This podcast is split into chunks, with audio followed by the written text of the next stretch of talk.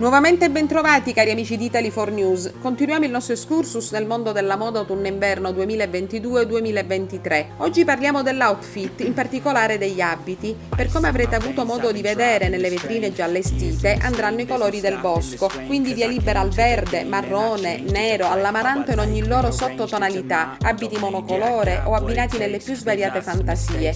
In particolare l'autunno premierà l'austerity del tailleur. Le giacche saranno per la maggior parte monopetto petto, ma tante maison hanno proposto con grande successo eleganti blazer doppio petto arricchiti da bottoni gioiello. I pantaloni andranno sia lunghi a gamba ampia alti in vita che corti, ma in questo caso dovranno essere stretti lungo la gamba. Gli abiti, sulla scia di quelli estivi, proseguiranno nell'effetto vestaglia, soffici, ampi per lo più sotto al ginocchio, talvolta fino a mezza gamba. Resistono gli spacchi ai vari vedo non vedo, anche nelle camicie e nei punti disinvolti, sia anche alle righe, allo scozzese, dal quadrettino berrettino mini al grande e ai jeans per lo più larghi o a zampa. Evergreen l'immancabile abbinamento con la camicia jeans è da usare anche come giacca sui top. Infine ok ai cappotti, alle giacche a tre quarti, specie se di lana e da vari colori. Per i giovanissimi e per il daily look ok anche i piumini.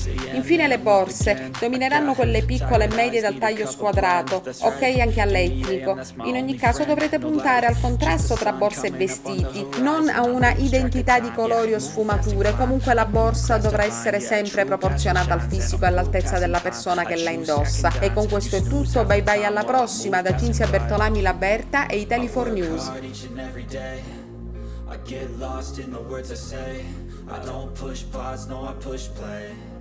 I won't stop till I make a change